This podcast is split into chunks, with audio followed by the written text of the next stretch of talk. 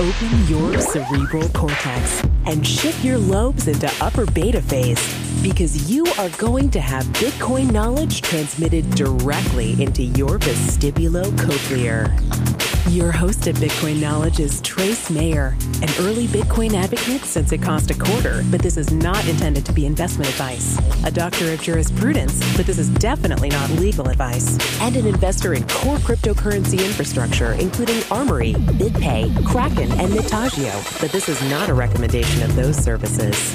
Here, you get fed via direct mind download with pure and free Bitcoin knowledge.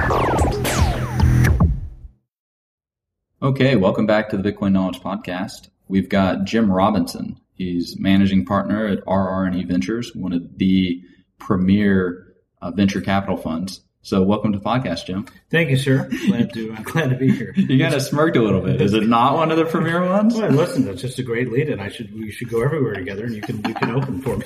yeah, I can be your your introduction. No, but I mean, you've you've had what five funds of seven seven funds of yeah. 250 million usually, I think, or like yeah. how large are they?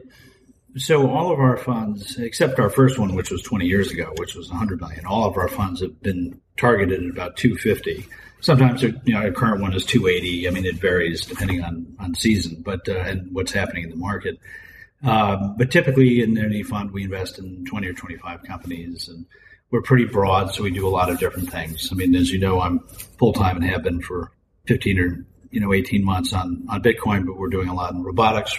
We're in the satellite business. We're launching nanosats we're you know, so we're a pretty broad organization, a lot of enterprise and internet as well. These are mainly tech focused VC funds, right? Yeah. And so, I mean, you've, you've had some of the big names out there like BuzzFeed, right? And like, what are BuzzFeed media? Um, we, the way we divide the world up, because we're based in New York, is New York is seven industries that are sort of the stovepipes. And people know what they are. They're financial services and media and publishing and advertising and, you know, even things like uh, fashion. And we invest in those sectors that are being transformed.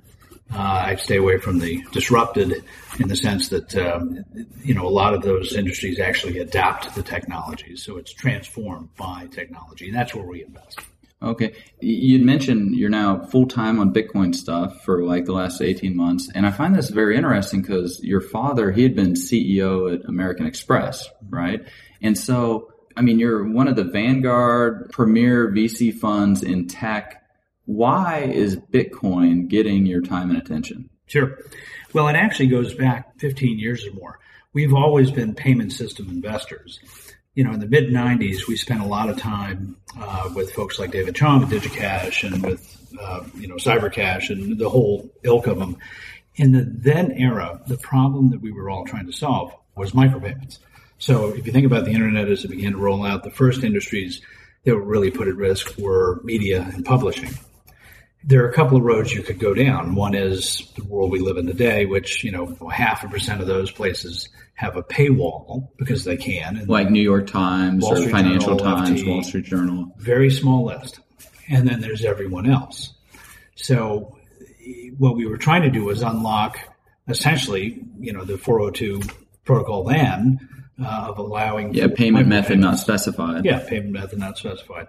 But you couldn't do it because you simply could not use the existing you know oligopoly infrastructure the interchange to transact at 10 cents 15 cents 5 cents 25 cents 50 cents because well, it costs more to actually do the transaction than the transaction well, and, and they were just not built for the internet. Like credit cards debit cards i mean they're an obsolete technology in that sense. Like you're trying to bring a gutenberg press onto the internet and like no amount of duct tape is going to help it like work with the server right? We need a native digital or virtual technology to be able to accomplish this. Because at the end of the day, we're talking about protocols and the transfer of data or information over this World Wide Web. And so, like, they just didn't work. Yep. No, that's absolutely right. And, you know, always with a new technology and a new protocol, you try to initially sort of glom on the, the past, you know, metaphor to the present. Uh, but in the case of those guys, this was all using elliptic curves. It was all cryptocurrency related. It was sort of the underpinnings of kind of where this thing ultimately evolved. But it was the wrong time. The world wasn't ready. It was the 56K dial-up world. Most people were just beginning to get AOLized, if you will. Yeah, I mean there there there was no Facebook, no, YouTube didn't exist. That's right. You have chat rooms and all groups, and you know a tiny bit of shopping here and there, and of course the dot coms spooled that up. So our history has been in investing in lots of different things, but lots of payment related systems as well, and processing related systems. Uh, for whatever reasons, um, I've been focused personally for many years on trying to figure out how to undo uh, what amounts to an oligopoly of just a few names that charge two to 250 basis points to everybody that uh, has has credit cards. Uh, there's no reason why they charge that. The fact is, well, they can. Well, they, they do it because they can. But you know, the fact is they could do it profitably for 70 or 80 basis points. Mm-hmm. I know this because we sold a company a few years ago that gave them exactly that uh, that possibility. They do it because they can, and so I look at at Bitcoin and the blockchain as a way to completely reset, not just upset, but reset how we transact. What Bitcoin companies have you made investments in so far with RRE? Well, we've made um, about nine investments. A couple of them are in stealth. Um, I can talk. I mean, some of them you know. BitPay is one. I, I can't talk about the fund structure that we're invested in uh, publicly, but we're in one of the larger, what amounts to indexes in the space. We're a large investor in Chain. We're in Mirror. We're in, so there's a you know a long list of them, and we're continuing to invest. We've probably put about 15 million into the space. Uh, I'm in the process now of putting another 10 or so in. Uh, and really, it's at, at, all five of the areas, right? So we're somewhat in mining, and then everything north of the mining stack uh, we participate in, whether it's wallets or accounts or exchanges, merchant processors, 2.0 stuff, people that are focused on the blockchain, smart contracts. Now, now, why is the blockchain so fascinating to you? I mean, does it actually solve any pain points for people? Or is this just like fun tech to kind of twiddle our thumbs with? so I break out the world in developed and developing.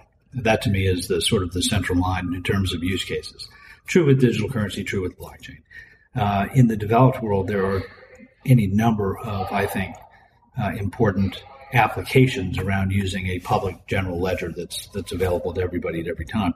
Whether it's everything that happens at Wall Street and Reg FD and how we do disclosures today, which is silly and creates enormous cottage industries of accounting and audits, and you know it's it's the the, the climate of the trust based or the industry of the trust based back, backbone is so expensive, and frankly, we could do away with all of that. And automate a ton of it. And automate most all of it um, and, and have a whole lot less. But it's also you know where the rubber meets the road with consumers. Think about TransUnion experian. I mean all of these offshoots that, that create arguably more problems than they solve um, could go away with a blockchain topology or, or be radically changed radically you know? i mean because i don't necessarily think we're going to see like just this kind of flipping of the iceberg. I think no, I we're going to see, you know, gradual, incremental, organic change. I mean, do we have a specific example of a pain point that, that this blockchain technology could solve? Sure. Um, but by the way, on your just briefly on your on your point about the iceberg flip, I agree. It it, it seems like tipping points like that happen, and yet I one of the things that I always like to point to when I teach classes is name for me more than six brands from the dot com era. In other words, the incumbents tend to win more often than not, and that will be true here too. But if we radically change how they do things, just because the brand itself may may win, it doesn't mean that the spirit of that organization hasn't been forever altered. Yeah, there are a lot of use cases. I, will give you a great example of one. Um, so not long ago, I spent about an hour and a half with um, the state AG of one of our nation's largest states. I probably shouldn't say which one. And it was interesting because, you know, as someone who spends a lot of his time in the public eye, you know, on issues like Airbnb and Uber, you know, just all of these, these kinds of things, it turns out the single biggest problem that he faces day to day and that his staff faces are inbound calls. Now, this is a large state with a large population, and it's about 300 a week. People saying, I can't find my damn house title, or the bank never sent it to me. I don't have the title. And he gets 300 calls a week. 300 calls a week minimum. That's 60 a day. Yeah, that's exactly. I mean, that's probably like a full time person just to answer these calls saying, Enormous well, volume. we, we can't find your house mortgage either.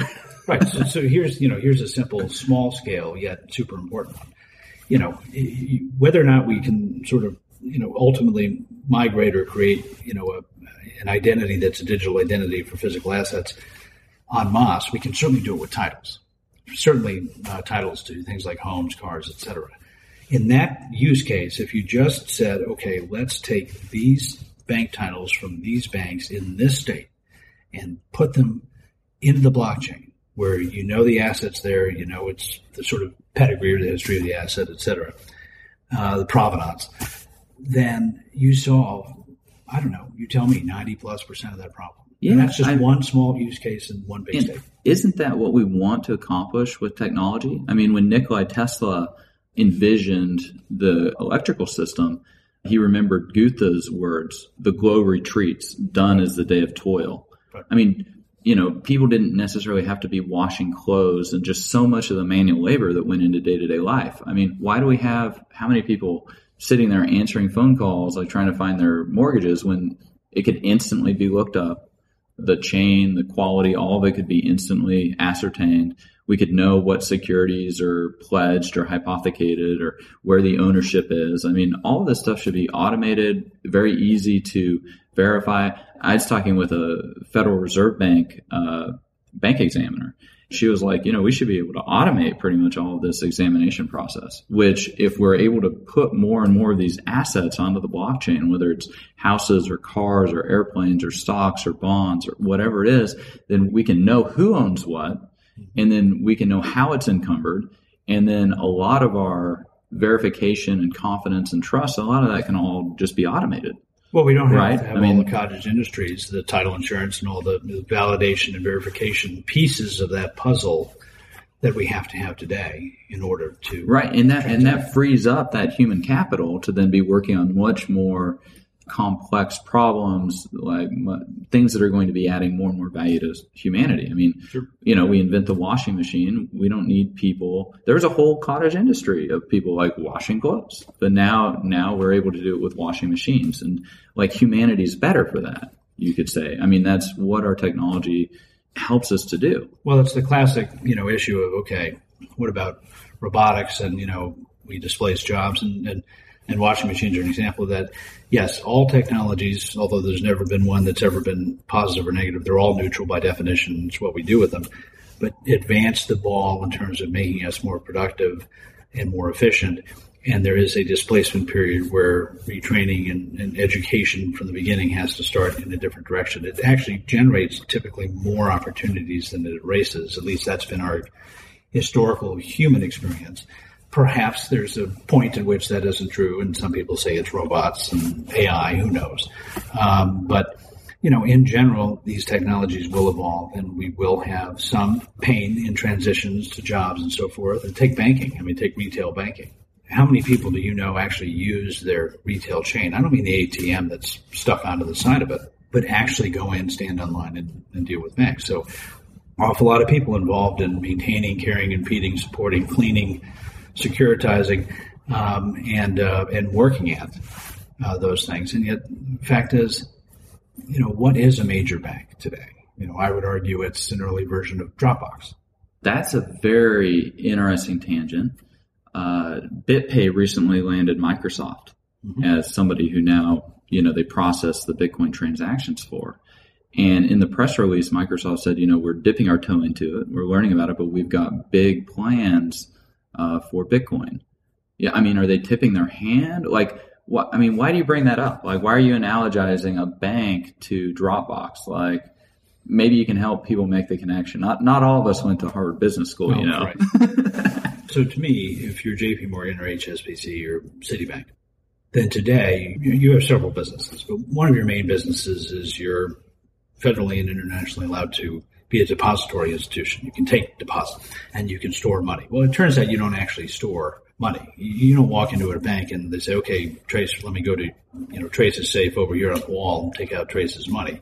You are already a digit stream. You're probably a digit to them today in most of what you do. And it really doesn't matter what you transact, whether or not it's getting cash from an ATM or taking out a mortgage or, you know, any kind of payment stream, wiring money, etc. You're basically a digital file in their database, in, the in database, their in their ledger, in their ledger, they have digit strings that represent your money. So they're already in some ways Dropbox, if you think about it.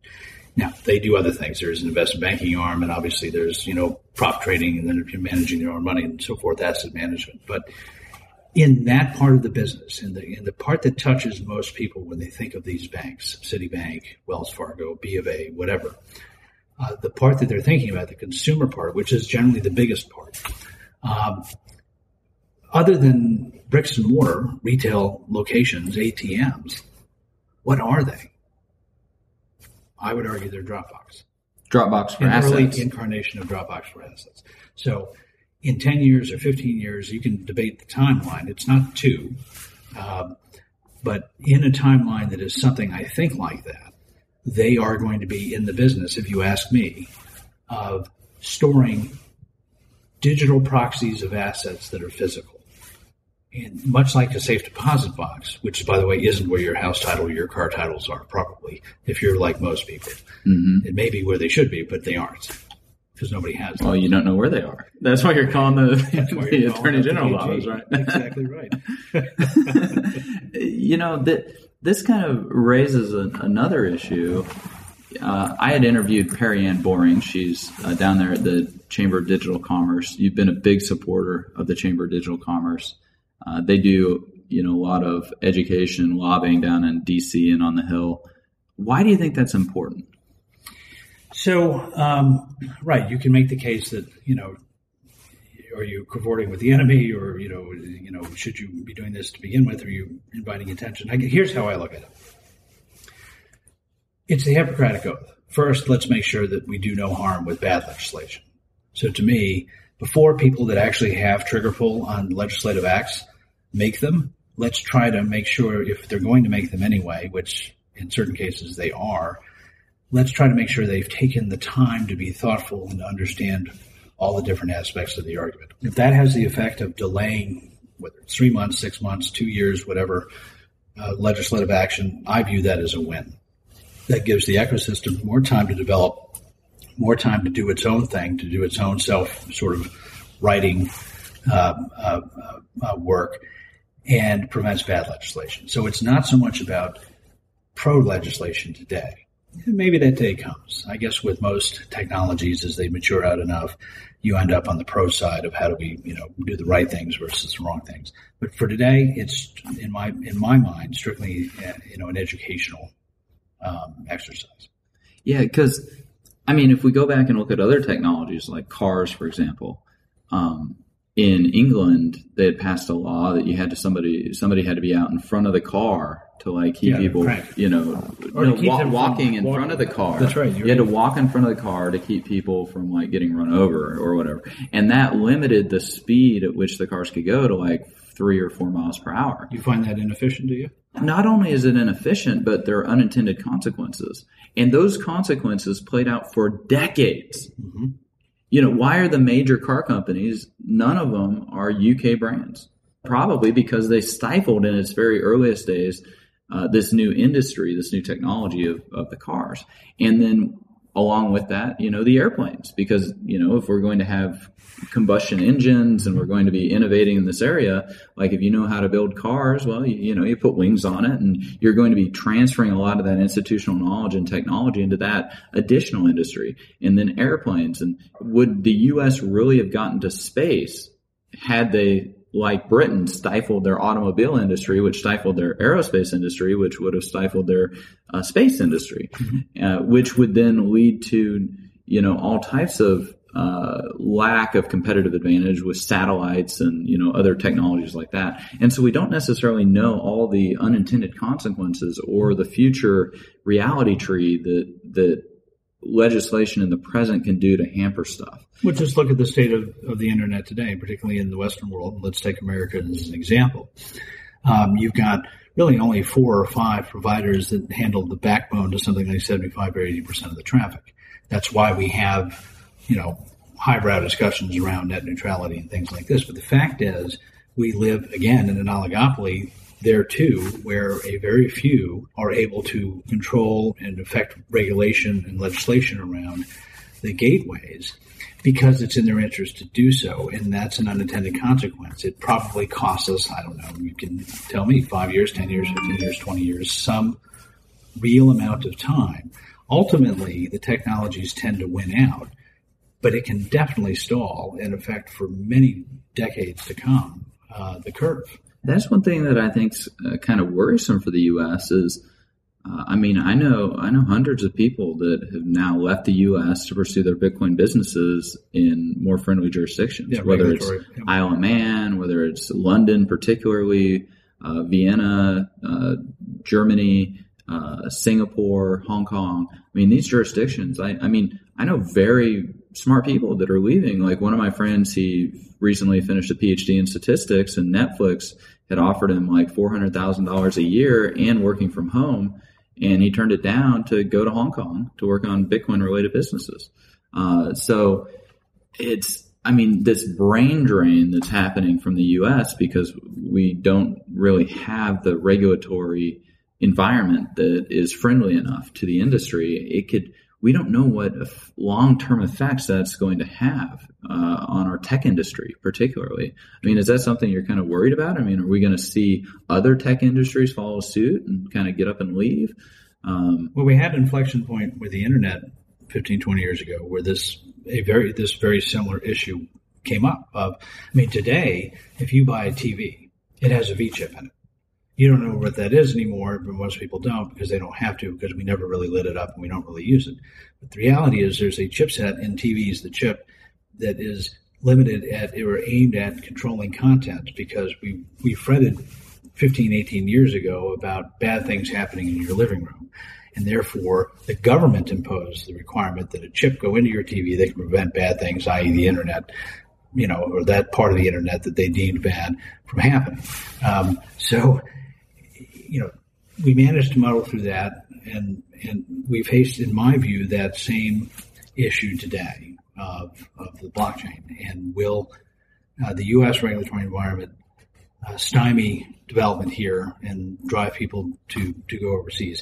It's already happened some. I'm actually not terribly worried about the amount that's happened to date. I think.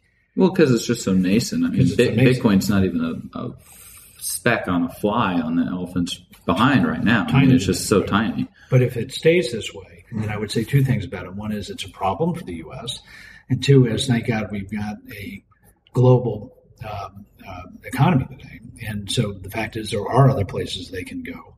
Um, and so it won't stymie as much the development as it might have historically, but it's not good for the U.S. not good for it in a lot of ways. Uh, could, Sure. You know, Brain like drain, as you uh, mentioned. brain drain, national security. Like we've been, there's recently been reignited talk about this Clipper chip 2.0. Right, yeah. Uh, So I mean, again, right? I mean, what, what, like one of the reasons we have such a strong national security and cryptography industry in the U.S. is because we didn't let things like the chipper, Clipper chip go through. Right. What ten years ago? Uh, I mean, do we kind of have any thoughts on that area? If if the U.S. loses some of the the brain drain in this financial services, uh, in this new creative destruction coming out of blockchain technology, I mean, could that have larger ramifications on, of geopolitical significance? Well, it's so. I, my, guess is the answer is yes. It's it's easy to sort of spiral into a bunch of use cases where that could be true over time, but but it's hard to really know. To me, the of what you just mentioned, the, the, the thing that's most interesting is, you know, when you take at least the enforcement side or the, the letter agencies, let's call them in the U.S. Um, most that I've talked to actually ultimately like the direction this thing is going. They don't want it to happen tomorrow. They want to slow it down. Well, I don't think any of us want it to happen tomorrow. I mean, Right. that would just be a gigantic bubble that would burst and cause Yeah, all types of problems. That's I mean, right. I kind of like the organic growth that you know we're we're able to grow in a very sustainable and at the node, not centralized. Yeah, yeah. They want centralized. Uh, so I don't mind that part of the development cycle because I think that it actually is important to your point that this be at the nodes, not at the central station, and that it sort of take hold and take root and develop strong roots. And I love the survivability of it. When I say survivability, I don't mean just because of some sort of a nuclear cataclysm. I'm just talking about survivability against any one sovereign, which includes certainly the U.S., but any other of the sovereigns as well. Yeah, it's. Uh, I mean, we're seeing big growth of Bitcoin in uh, a lot of these developing markets. Uh, Philippines is, a, you know, there's a lot of uh, coins.ph and rebit.ph. I mean, you can send Bitcoins now to someone in the Philippines, and it's yeah. the physical peso cash is delivered to their house by motorbike within an hour. One of our startups is, is actually in that business. In that space. And I'm a huge, so in the developing world as opposed to the developed world, the use cases for the, the currency itself are, and there, by the way, there's there actually are, in my view, use cases in the developed world as well. People say, "What's the use case?" I always say, "Well, payments is the first app, um, but uh, first of many." But in the developing world, you don't even have payments. You don't have you have you have two thirds of the world that really doesn't have access. Yeah, they don't even have credit card infrastructure of any kind. Well, but, forget credit cards. Most of the world uses debit cards. Most of the world that has cards uses debit worlds, which is still about half or less. So, so it's an enormous opportunity set. And yet, FedEx and UPS still ship to these countries. They do. Uh, I mean, we could we could really increase U.S. jobs and exports by being able to open up these new markets Lighting that we previously couldn't open up because of payments uh, being the bottleneck. I think that whether it's you know repatriation of funds, remittances back home, whether it's enabling buyers that couldn't heretofore access markets that now have access, um, all at low cost, by the way. Um, you know, very very little incremental cost for them to both come online and then utilize the the systems. I mean, to me, this is where the world gets the most interesting, particularly around payments, is when you light up half the world that doesn't make payments today. Well, and that's you know, kind of to I guess to close on. That's really what we want to do is light up the world. You know, we right. just like electricity lighted up the world, just like airplanes have lighted up destinations, just like automobiles and washing machines and uh, the internet and fax machines. All of this is just part of humanity's long journey from the swamps to the stars, and you know, we're just in kind of the next iteration, the next uh, development of technology in that, and it's it's really been great having you with us. You know, one of the you know the premier tech funds looking at these new technologies, deciding which ones get funded, which ones don't, which are which are the good ideas. Uh, thanks so much for taking the time to be with us to uh, discuss these things. Is there kind of a closing thought that you'd like to leave with everybody?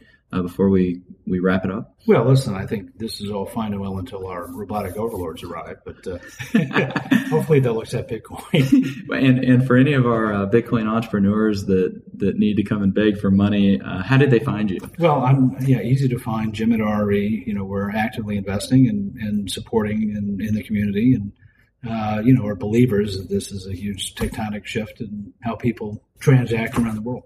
Wonderful. We've had uh, Jim Robinson, managing partner at RRE Ventures, uh, rre.com. Thanks for being with us.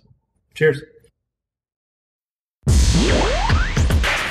Be sure to get a copy of the free Bitcoin Guide at freebitcoinguide.com. Got a question or suggestion? Record your voice at bitcoin.kn. Don't be shy. To help the show, share Bitcoin.kn with friends, post about it on Reddit, and otherwise spam the interwebs. Your iTunes comments and five star reviews are very important to us. Please continue tuning in to the Bitcoin Knowledge Podcast, where we release interviews with the top people in the Bitcoin world. Now take some choline and let that Bitcoin knowledge consolidate.